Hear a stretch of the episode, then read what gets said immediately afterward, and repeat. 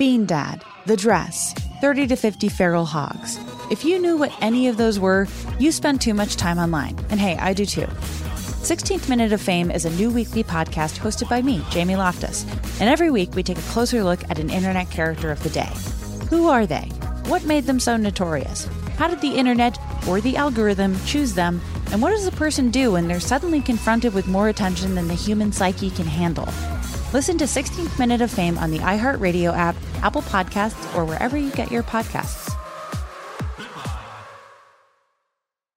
Something that makes me crazy is when people say, Well, I had this career before, but it was a waste. And that's where the perspective shift comes that it's not a waste, that everything you've done has built you to where you are now.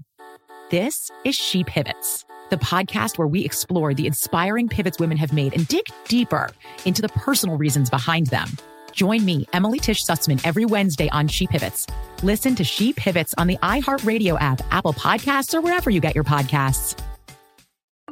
I'm Saleha Mohsin, and I've covered economic policy for years and reported on how it impacts people across the United States. In 2016, I saw how voters were leaning towards Trump and how so many Americans felt misunderstood by Washington. So I started the Big Take DC. We dig into how money, politics, and power shape government and the consequences for voters. With new episodes every Thursday, you can listen to the Big Take DC on the iHeartRadio app, Apple Podcasts, or wherever you get your podcasts. On the night of March 24, 1990, Felix Bastarrica was walking down an alley in San Francisco's Mission District. Witnesses saw a man get out of a white Monte Carlo and confront Felix, and the two started arguing. Suddenly, a shot rang out, and Felix fell to the ground, dead. The shooter jumped back into the car and sped away, with another man at the wheel. By the next morning, rumors were flying around the streets that the shooter was a lifelong friend of Felix's, Joaquin Ciria. They had grown up together in Cuba Word was that the two were in a dispute over money. Joaquin had been out earlier that evening with a friend who drove at White Monte Carlo, but he claimed to be home with his wife and baby son for the night by the time the crime was committed. After viewing several lineups that included Joaquin's picture, two eyewitnesses ID'd him as the man they'd seen. One witness claimed that she was 80% certain, and that was close enough for the jury.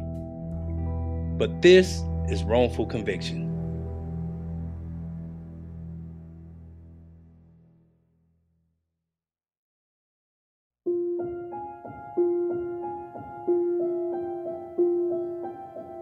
Welcome back to Wrongful Conviction. I'm Earlonne Woods, co creator and co host of the Ear Hustle podcast, guest hosting for Jason Flom today. And I gotta tell you, I served over 27 years in prison, and I used to always think about the people who were in here that were actually innocent, you know, dealing with the day to day grind and rigor of prison life. And that brings us to our guest today, Joaquin Ciria. Joaquin, welcome to Wrongful Conviction. Thank you. Thank you. Cool, cool. And here to help tell Joaquin's story is Paige Kaneb. She's the supervising attorney at the Northern California Innocence Project. Paige, thanks for being here. Yeah, hi. I'm super excited to meet you, Earlonne, and super happy to be with you this morning, Joaquin. Joaquin, can you tell me, like, since you're from Cuba, what was your life like growing up? Growing up in Cuba, it was beautiful. It was beautiful, you know, for me to be a child growing out in my country, you know, surrounded by my family, friend. In Cuba, you do a lot of things, you know, that you're not able to do in this country. You know, I remember, you know, that in Cuba we used to play, you know, in the street to one o'clock, two o'clock in the morning, and it was no danger. Everybody know everybody, you know, because it's an island. Uh-huh. I had a real beautiful childhood. Got you, got you, got you. So when you was a youngster, the U.S. and Cuba was beefing. You know, they have a pretty fraught history dealing with the missile crisis, the communist revolt, the embargoes. Um, not really a free flowing dialogue. So I'm just curious, like, what were your impressions of the United States back then? Well, let me, let me tell you this, man. Everybody in Cuba, the majority, we grow up believing everything that we watch in the TV about the United States. We really believe that Superman really exists. Anything that you throw out from United States, we really believe that, brother. You know, you know, in Cuba, we was so brainwashed you know, that when we watch a movie, a Superman, Wonder Woman, we really believe that this type of people exist in United States. you know, Unbelievable. so this is how I grow out. and and and and Joaquin, um, you knew the victim in this case, Felix Bastarrica, when you were a kid back in Cuba. You know, uh, uh, Philly, we all call him Carlitos. He was close to my neighborhood. So many, many, many times we used to escape from the school to go swimming in the ocean. you know, school go eat some mangoes, sugar cane. Everybody like to be around Philly. You know, if you go into a party, you want him to be there. He was funny, laughing all the time, making a lot of joke. Definitely, he, he was a good a good friend. Right. And I, I'm just curious, uh, did you come from like a political family over in Cuba? My father, he was a revolutionary. You know, he was a communist. He fight with Fidel Castro. You see, when Fidel Castro got the power, my father was a part of that. Yeah, the majority of my family, they really believe, you know, in the communists. Mm. and it was problem in the house, you know, because we all got different view. Since my early age, I got really, really big trouble to fit in the Communist Party. Eh, I, I got trouble with that. So, you know, at the age of 15, I was called to be in the army. I was in high school at that time, but they don't care. That was a mandatory call. Uh, You know, a lot of young people escape because we don't want to do that. You know, to go fight to some other country. Like a lot of youngsters in Cuba, they were sent to Angola to fight. A lot of, of these young people got killed, you know. Mhm. So me myself, I'm- I, I don't want to do that. So when I was called to be in the army, I remember that I was there maybe for about six months and I escaped. A lot of youngsters do that. After I escape, I go to my father's house and I spend some time with my father into my father come out and told me and he said, you know what, Joaquin, I don't want no trouble with the government. You have to give it yourself out. Do the right thing, you know, and and I respect my father. You know, I love my father so much that this is how I ended, you know, in prison. mm. And, you know, in Cuba, it's not like right here.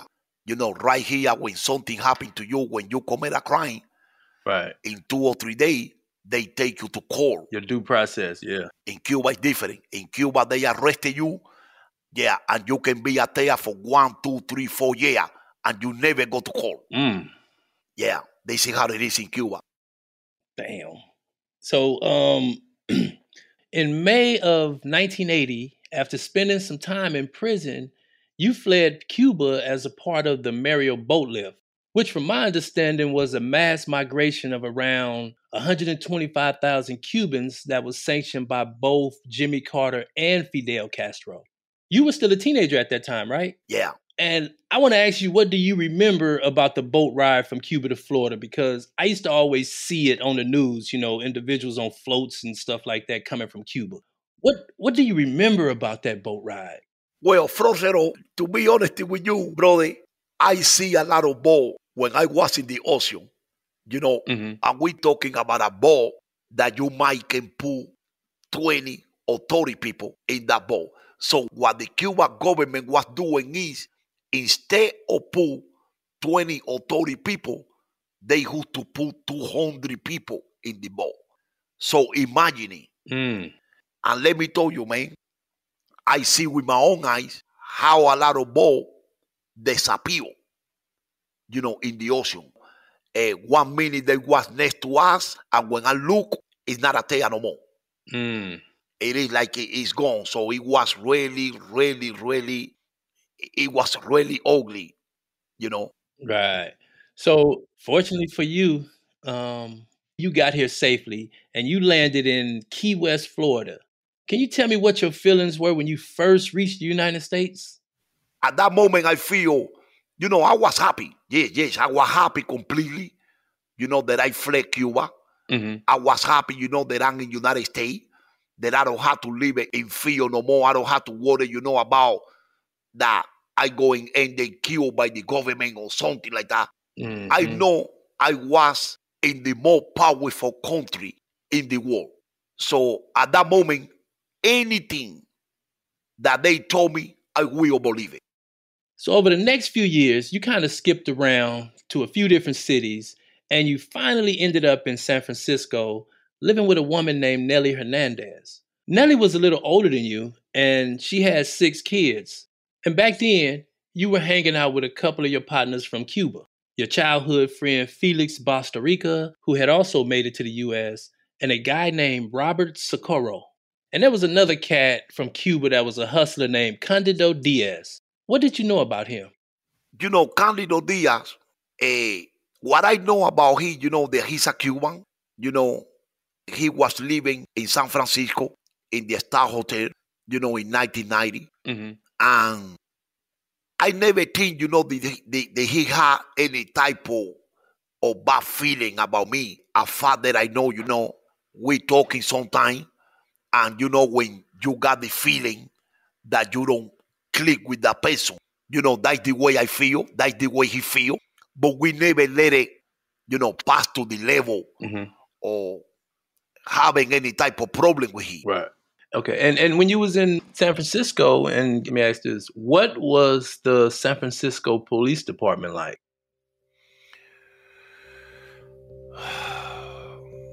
So in 1990, the San Francisco Police Department, it was really, really, really a corrupt department. Mm. I already, you know, listening in the street what they was doing, how they plant drug on people car, you know, and, and, and all that type of stuff, you know. Gotcha. Of course, not everybody, not every police is doing, you know, some really dirty thing, but they really got some a lot of bad apple, you know, in the San Francisco Police Department.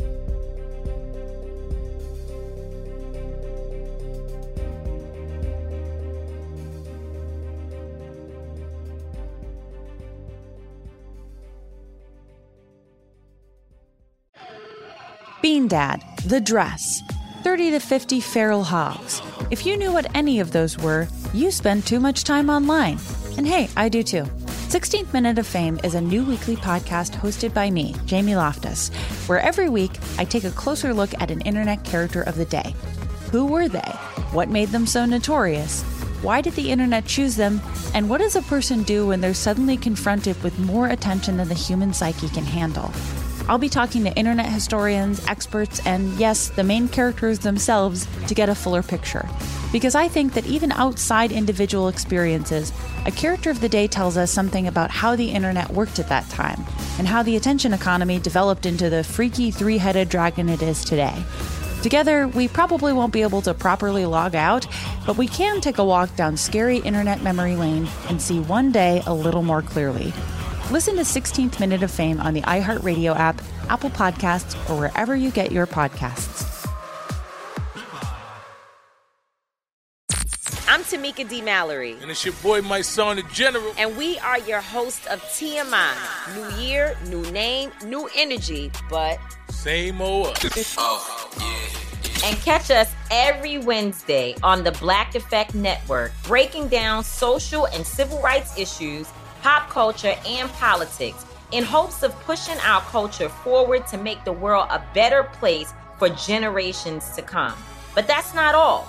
We will also have special guests to add their thoughts on the topics, as well as break down different political issues with local activists in their community. If you like to be informed and to expand your thoughts, listen to TMI on the Black Effect Podcast Network, iHeartRadio app, Apple Podcasts, or wherever you get your podcasts. That's right. I'm Elliott Connie, and this is Family Therapy. my best hopes. I guess identify the life that I want and, and work towards it. I never seen a man take care of my mother the way she needed to be taken care of. I get the impression that you don't feel like you've done everything right as a father. Is that true? That's true. And I'm not offended by that. Thank you for, for going through those things and thank you for overcoming them. Wow. Thank God for deliverance. Every time I have one of our sessions, our sessions be positive. It just keeps me going I feel like my focus is redirected in a, in a different aspect of my life now. So, how'd we do today? We did good.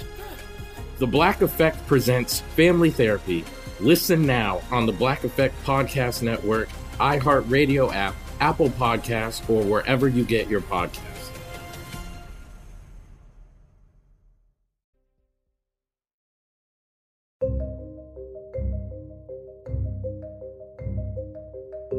March 24, 1990, you know, my personal life at that time, it was changing, you know, for the better.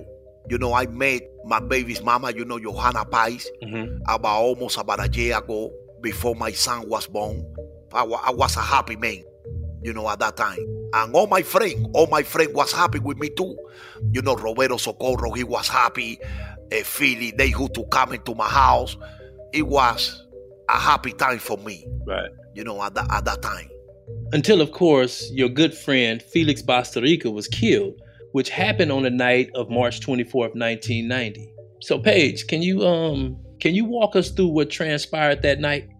Yeah, so what we know is that Felix Bastarrica was walking down the street with a with a plastic bag. We've since learned from Roberto Socorro that Roberto was in hiding because he had just killed someone and had asked Felix to bring him some clothes and and toiletries and stuff. So he's walking over to the Bay Bridge Motel where Roberto is, and in Clara Alley, which is sort of perpendicular to the Bay Bridge Motel.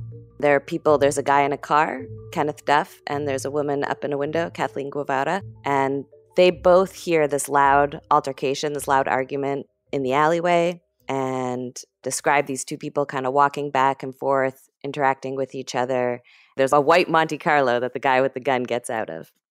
And he shoots Felix Bastarrica in the street and jumps back in the white Monte Carlo and drives off. Right.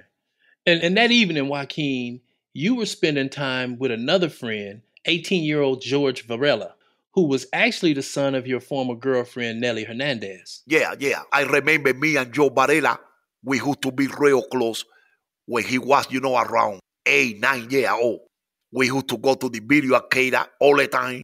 We was addicted to play video. Mm-hmm. And and to be honest, I, I feel, you know, even when I was young, I feel like he was my son. Right. He used to come to my house almost every two, three days.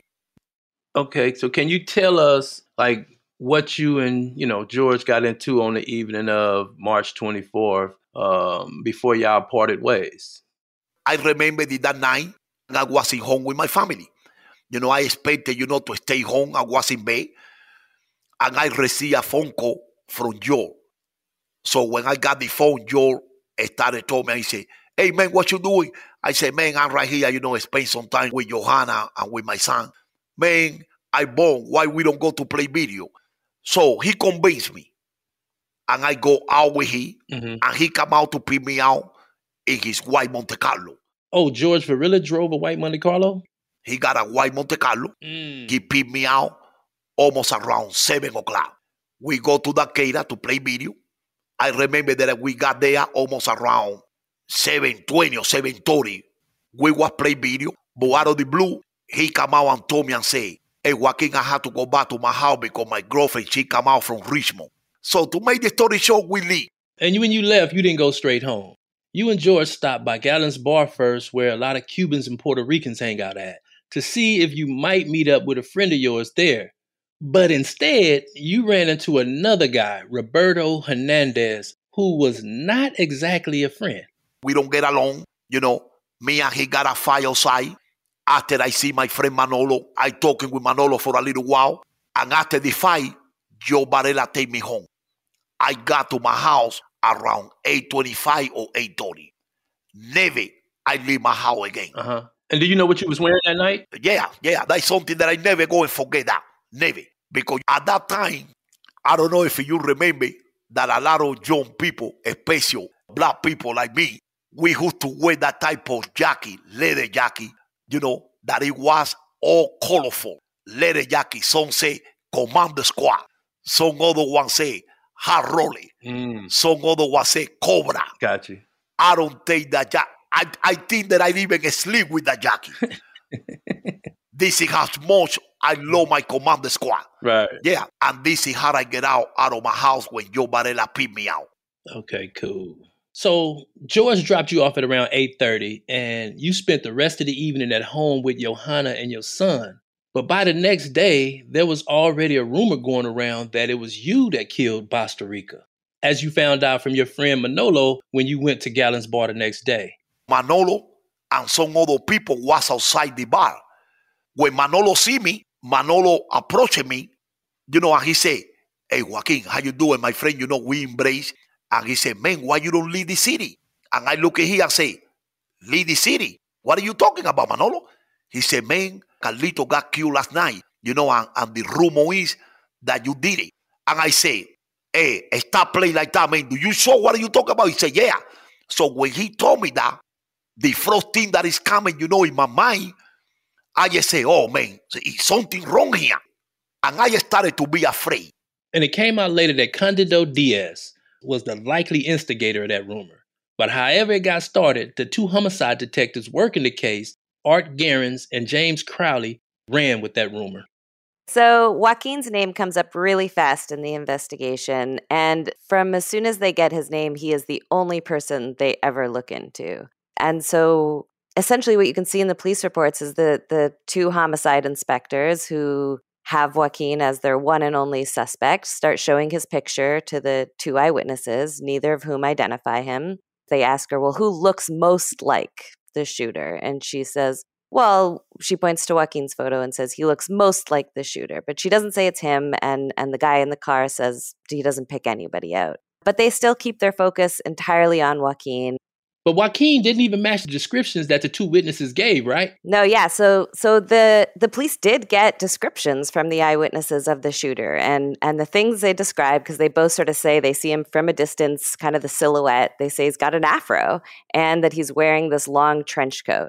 And we know from independent witnesses, including the guy Joaquin got in a fight with, who you know didn't like him and had no reason to lie for him, that Joaquin's hair is in a long jerry curl, not in an afro and he's wearing this short short leather jacket and not a long trench coat. And in fact, no one had ever seen Joaquin ever in a trench coat, and he didn't even own a trench coat. You know, thank God that I stopped at the Gallon bar because you see, everybody see me how I was dressed. Everybody, the people that separate the fight, they remember how I was dressed. They remember that I got a Jerry Crew. I mean, even when they search the house, they're never able to find anything to connect Joaquin. And and so, you know, it doesn't match. He doesn't match the descriptions and he's got an alibi. His his girlfriend and their roommate tell the police from the very beginning that he's home that night by 8:30. Nevertheless, Garens and Crowley stayed focused on Joaquin as a suspect. And so at that point, Joaquin, you went to the police station on your own, correct? I cannot take it no more, man. I cannot take it no more. It was so much rumor that I said, man, I had to go talk to with the homicide. I had to go talk to with the homicide. And voluntarily, I go with my lawyer to speak to the homicide. About two and a half weeks after the shooting, and he tells them that he was with George Varela in the white Monte Carlo. And he tells them how to find George. Says, I, you know, I dated his mother, Nellie Hernandez. They live at this address. Here's what he looks like. Here's the car he drives. I mean, basically everything they need. And they pull in George Varela. And George is initially saying, Well, I can tell you what happened up until the time Joaquin and I split up. And then he says he went home after and he says, Well, I probably I probably went somewhere after though. And they never ask him, Where did you go? Instead, what they say is, We know Joaquin was the shooter you're going to go down for this murder. He's, you know, George is 18. They tell him, you're going to go down for this murder unless you stop lying and covering up for Joaquin. And they essentially tell him, like, he's just got to say that Joaquin is the guy in the car with him at the time of the shooting and that Joaquin is the shooter. And George Varela literally says, okay, whatever you said. And then he repeats the story that they have now fed to him. And and that's it. Mm. So I guess subsequently later, you you end up getting arrested, Joaquin. Yes. And you end up getting arrested based on a confession from George. Or at least from George saying exactly what the police told them to say. Okay. So he oh, he was he fabricated it from the uh, officers Garens and Crowley. Yeah, I mean they tell him he's got to say it's Joaquin. That's like then they keep going back to the eyewitnesses. Basically the witnesses make positive IDs only after they're repeatedly shown Joaquin. And for one of them, she doesn't even make her first positive ID until the preliminary hearing when he's literally sitting in a red jumpsuit at the defense table. And then she's like, Oh, I'm sure that's the guy. And she says it's based on his attitude that she can see is is how she's identifying. I mean, there's a lot of racism all through this trial. Like she even says, I think they were speaking African. So on April 19, 1990, Joaquin, you were arrested and charged with first degree murder. Bro, what was going through your head? I mean, did you even think this shit was real? You know what? Let, let me tell you this, Wolf. Not even when I was in my trial, I really believed that everything was real. I was thinking that I, I was in a candy camera show, looking all these people coming, and pointing me with a finger. Uh, yeah, that's the man. And, and in my mind, I say, man, I know, I know the camera is going come out, and they go and say, Smile, you in candy camera. You know, because that was a famous show at that time. I used to watch that show too much. Right, right. You know, eh, eh, and, and I and I say, you know what, man? What what happened to me? I, I cannot believe it. You you cannot, being innocent, believe that what is happening to you is real. You you cannot. Right. You know, and that's what happened to me. And you know, to respond to your question, no, you know, I still don't get it. I still don't even get it. Man, you've been charged with fraud the good morning. Eh, eh, I still don't get it. So George had actually kind of disappeared. George Varela had he'd not shown up for the prelim. He was missing leading up to the trial. I honestly believe Joaquin's attorney just didn't think he was even going to have to deal with George. It was just going to be this eyewitness ID case. And so he did, a, I think, a fairly good job, you know, showing all these discrepancies between the descriptions and what what Joaquin actually looked like, their own inconsistent statements, and kind of the evolution of their IDs. He did a nice job of showing that George Varela's timeline didn't make any sense, that there was this like big gap in between the way he says what they did that night and how he drove Joaquin home. His timelines that lines up with Joaquin's, that Joaquin is home long before the murder happens. But what he missed, what he what he didn't manage to do, and and one of the things I really respect about him is that he actually gave us a declaration saying he was ineffective because he didn't present to the jury. The jury never heard that Joaquin's name came from the homicide inspectors first, and that they told Varela essentially that he had to identify Joaquin. So the jury just never heard that. What they heard instead was this guy who knows Joaquin, who'd grown up with him around, is saying he's the guy who was with me in my car and who got out and shot him. And then he hears that corroborated by these two independent eyewitnesses.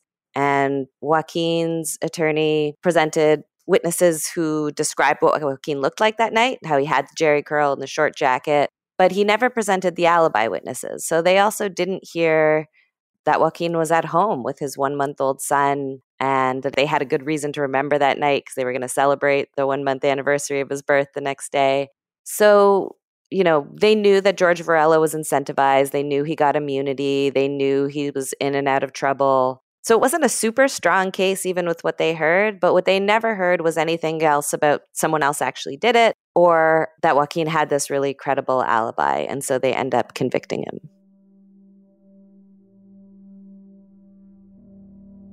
It don't matter if I'm trying to explain to you a thousand times. I cannot even feeling close to really, really tell you how I feel when they come out with the guilty verdict. You know, everything inside me stop. Everything. I stop breathing. My heart stop it, is a feeling that that you can never you can never explain how it is that they find you guilty. Especially find me guilty of the murder of my best friend man. That's what really killed me. How can i be doing time for the murder or my best friend, man, somebody that I love, even to today.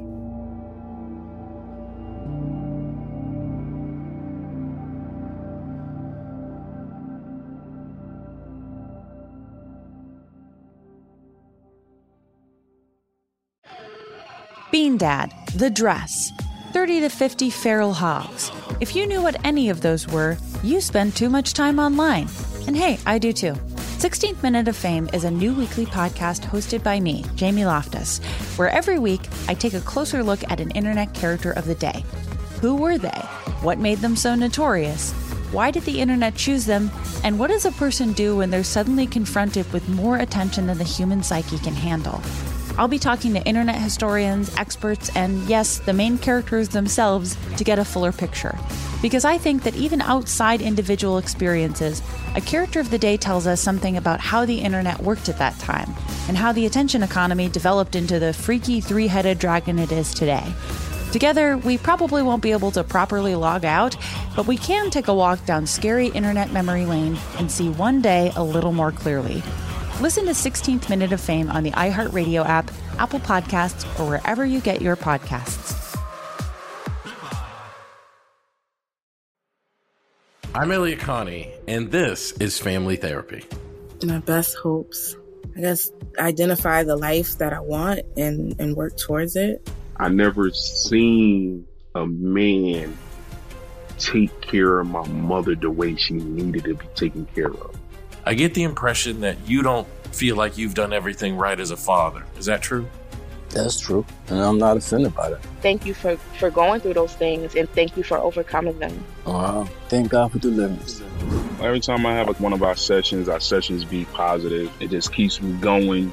I feel like my focus is redirected in a, in a different aspect of my life now. So, how'd we do today? We did good. The Black Effect presents Family Therapy. Listen now on the Black Effect Podcast Network, iHeartRadio app, Apple Podcasts, or wherever you get your podcasts. I'm Tamika D. Mallory. And it's your boy, my son, the General. And we are your hosts of TMI. New year, new name, new energy, but same old. And catch us every Wednesday on the Black Effect Network, breaking down social and civil rights issues, pop culture, and politics in hopes of pushing our culture forward to make the world a better place for generations to come. But that's not all. We will also have special guests to add their thoughts on the topics, as well as break down different political issues with local activists in their community. If you like to be informed and to expand your thoughts, listen to TMI on the Black Effect Podcast Network, iHeartRadio app, Apple Podcasts, or wherever you get your podcasts. That's right.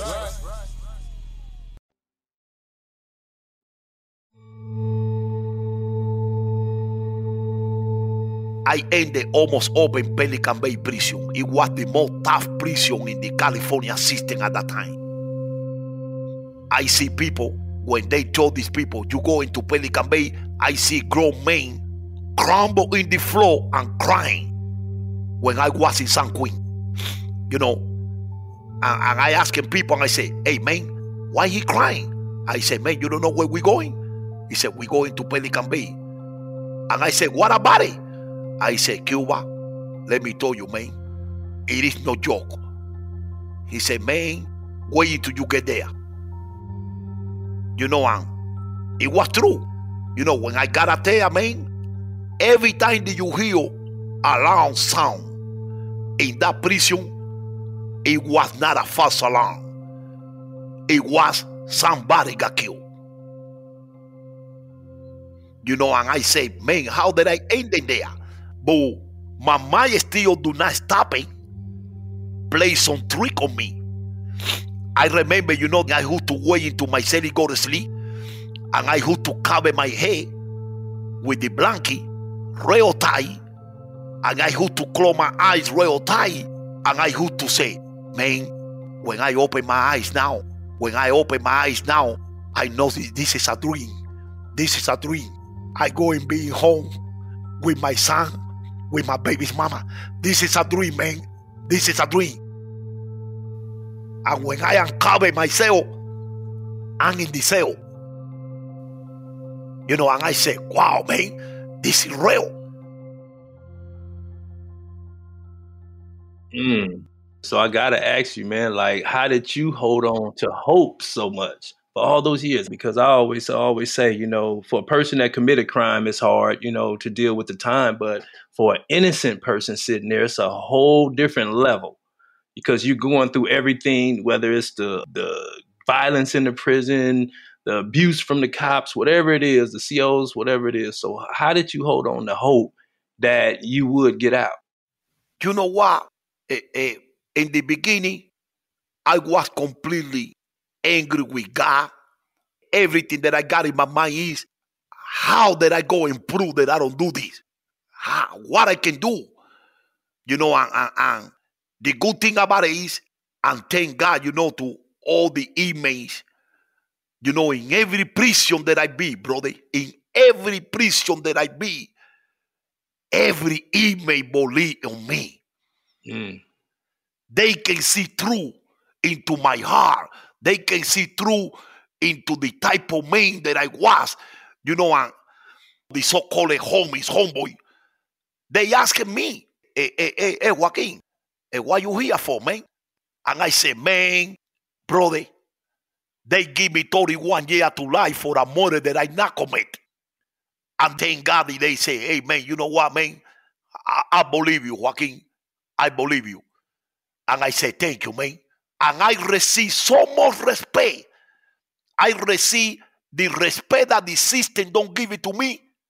I got it from all these email wherever I go. Mm-hmm. The respect that the system denied to me, I got it from all these people. And and Paige, can you can you walk us through the post conviction litigation? I mean, evidently, evidently nothing worked for him.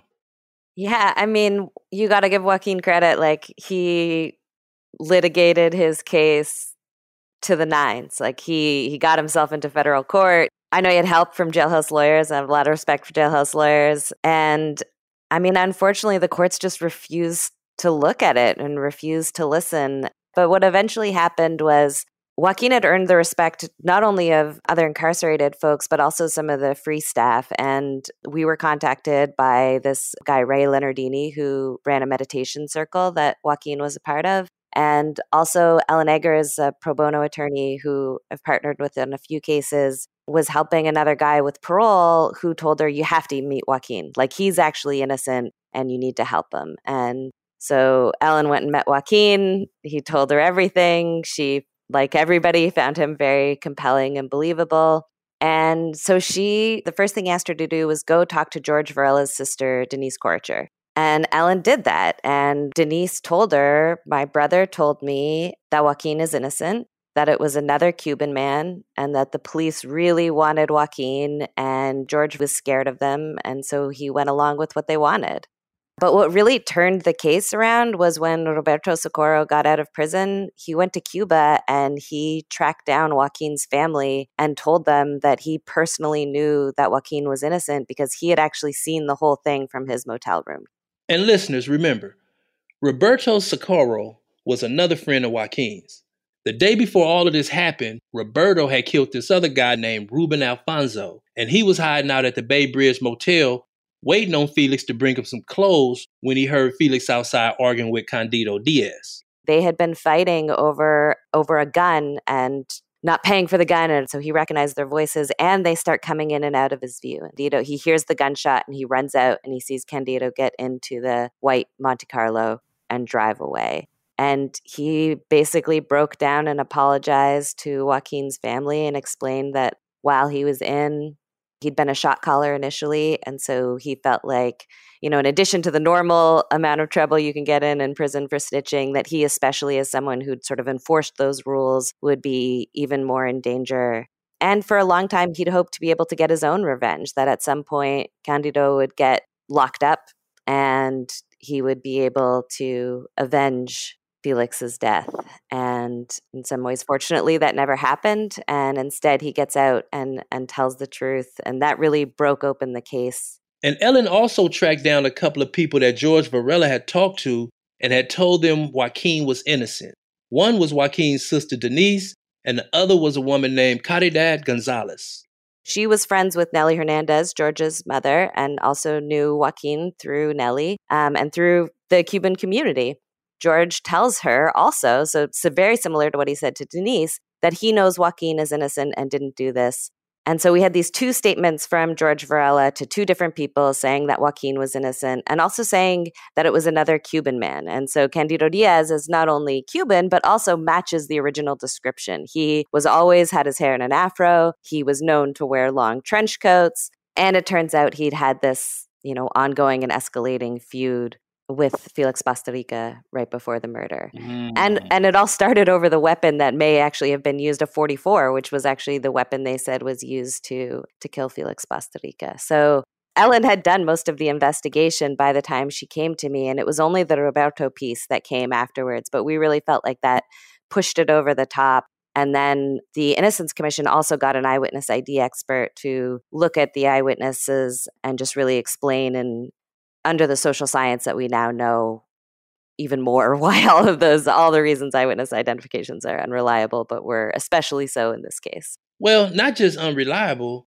i believe one of the witnesses kathleen gavada had another reason to identify joaquin. You know the same woman that said from the beginning i'm not 100% sure that that's the man i only 80% and later you know she give it different changing on what she see. Well she got rewarded $10,000. So, Paige, after all this new information you put in front of them, did the courts quickly agree that Joaquin was innocent? I mean, we expected them to, especially because the DA's office was on board. And that was District Attorney Chesa Boudin, who was repeatedly under fire from the police union and adversaries. There were, I think, like two recall elections, so his political footing was never secure. And he was the one that was making the recommendation based on the Innocence Commission findings. They had this separate Innocence Commission, right? That was supposed to be this independent body. It had DAs, public defenders, experts, law professors, you know, like this whole commission of different stakeholders who all agreed Joaquin is fully innocent. And in my experience, usually when that happens, the courts are pretty willing to go along pretty quickly, right? But unfortunately, we had the exact opposite experience here. And I can only imagine some of that was the politics going on in San Francisco.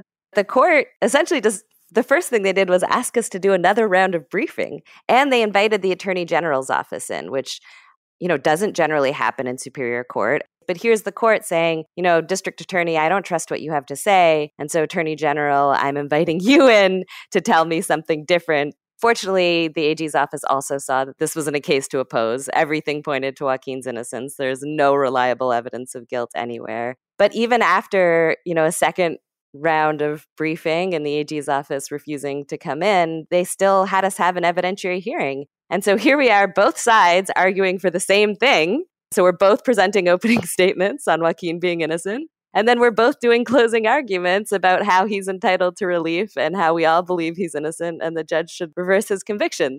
Luckily, by then we'd been switched to a different judge, who was a really good, experienced judge, and just saw all the problems with the case. And and then finally, on April 18th, the court reversed Joaquin's conviction, and and the district attorney again announced he was innocent. They dismissed all of the charges.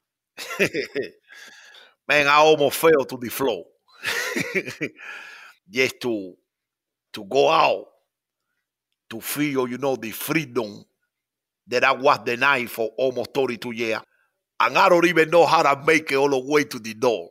You know, and I keep walking and walking and imagine, you know, when when they open the door to me and I see, you know, I see Pay, Ellen, my son, and my baby's mama. I see everybody, man. I it was too much for me. I I, I said, my God, and it was a day unbelievable, man. The, this type of feeling, you have to really go through that for you can really understand what I'm talking about. Uh, it, it is unbelievable. It is unbelievable. Yep, I'm with you on that. And of course, we're all super grateful to the Northern California Innocent Project and the fantastic work that they do because it's through them that people like Joaquin can, you know, have a chance to uh, get back to this free world. So if anyone want to show the Northern California Innocent Project some love, we'll have the link in the bio so you can do that. So we've got to the point of the show where we do this thing called closing arguments. And first, I want to thank y'all for being here. And I also want to ask y'all to share your final thoughts for the listeners. You know, anything that you want to say, uh, any takeaway you may have. And Paige, I want to first start with you, and then we can close with Joaquin. So, the thing that I think we haven't done a great job of yet, especially in San Francisco, is like we know there was this era in which they were treating especially young black men terribly and saw themselves as like cleaning up the streets by somehow getting people involved in homicides and throwing them away for life. And there are six people who've been exonerated out of San Francisco. All of them are black men, and five of them are from this 1990 era. They all have incredible stories. You should look into all of them. Joaquin, Maurice Caldwell, Antoine Goff, John Tennison, and Caramad Conley, who I know you've already interviewed. But what we haven't done is look back at what else went wrong there. So it shouldn't be luck of the draw, right? Whose cases get looked at and who gets picked up. And so had Joaquin not, you know, convinced other incarcerated folks that he was innocent, and then one of them meeting Ellen, like, you know, this luck of the draw thing it's not okay for justice to be that arbitrary what, what little justice exists in our system. And so my hope and and listeners i'd love for you to encourage this is that we actually look back. There's there's four homicide investigators who were involved in all of these cases. We could look at their cases. We could look at all cases from this era. You know cdcr's budget for this year is over 14 billion dollars. Just imagine what would happen if we just spent a tiny fraction of that on actually looking for where things went wrong starting with the places we already know things went wrong Everybody should have a chance to prove themselves. No one's as bad as the worst thing they've ever done. And, you know, these guys who have done all this time, like you, Earlonne, like you, Joaquin, who have come out and shown, like, I, I mean, one of the things I just love also about what you've been doing is just highlighting the humanity of people, right? Whether they're incarcerated or not, we are all have this huge amount to offer and give. And I just would love for us to stop leaving so many people behind and really start focusing on using our resources in better ways. What I want to say, you know, to all the listening, I want to let everybody know that what happened to me is continually happening right now. And the only way it can be stopped, we all have to come out together and do something about it. I always say, if we capable to go to the moon, we have to be capable to prevent that innocent people go to prison. Simple like that. How can you go to the moon, but you cannot prevent one person to go to prison? It don't make no sense. I know right now at this moment, in some part of the country, in a courthouse, somebody's going to prison right now being innocent. It is no doubt in my mind. And he going through for the same thing that I go through when I was in that position. I know we can stop it. I know we can do something about it because I know. Number one is we need to make the district attorney accountable for any wrongdoing that they do. And not saying the every district attorney is bad. No. We got some really good district attorney that they do their job. They go by the law and they honesty people, hardworking people. But we got some other one that they don't care. They don't care. They want to win a case at the expense of the innocent people. We have to stop that.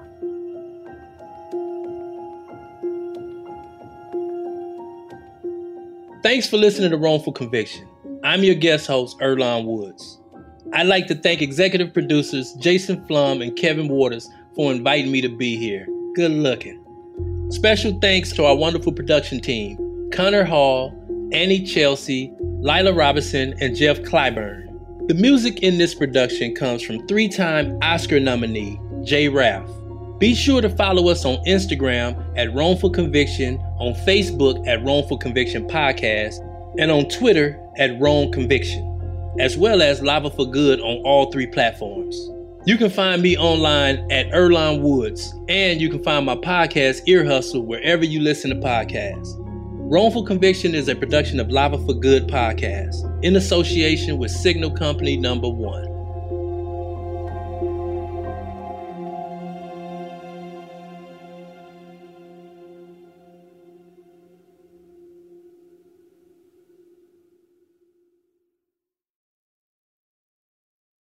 Bean Dad, The Dress, 30 to 50 Feral Hogs.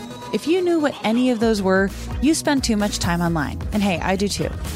16th Minute of Fame is a new weekly podcast hosted by me, Jamie Loftus. And every week we take a closer look at an internet character of the day. Who are they? What made them so notorious? How did the internet or the algorithm choose them? And what does a person do when they're suddenly confronted with more attention than the human psyche can handle? Listen to 16th Minute of Fame on the iHeartRadio app, Apple Podcasts, or wherever you get your podcasts. Something that makes me crazy is when people say, well, I had this career before, but it was a waste. And that's where the perspective shift comes that it's not a waste, that everything you've done has built you to where you are now. This is She Pivots, the podcast where we explore the inspiring pivots women have made and dig deeper into the personal reasons behind them. Join me, Emily Tish Sussman, every Wednesday on She Pivots.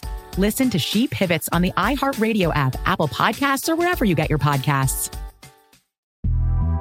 The Big Take from Bloomberg News brings you what's shaping the world's economies with the smartest and best informed business reporters around the world. We cover the stories behind what's moving money and markets.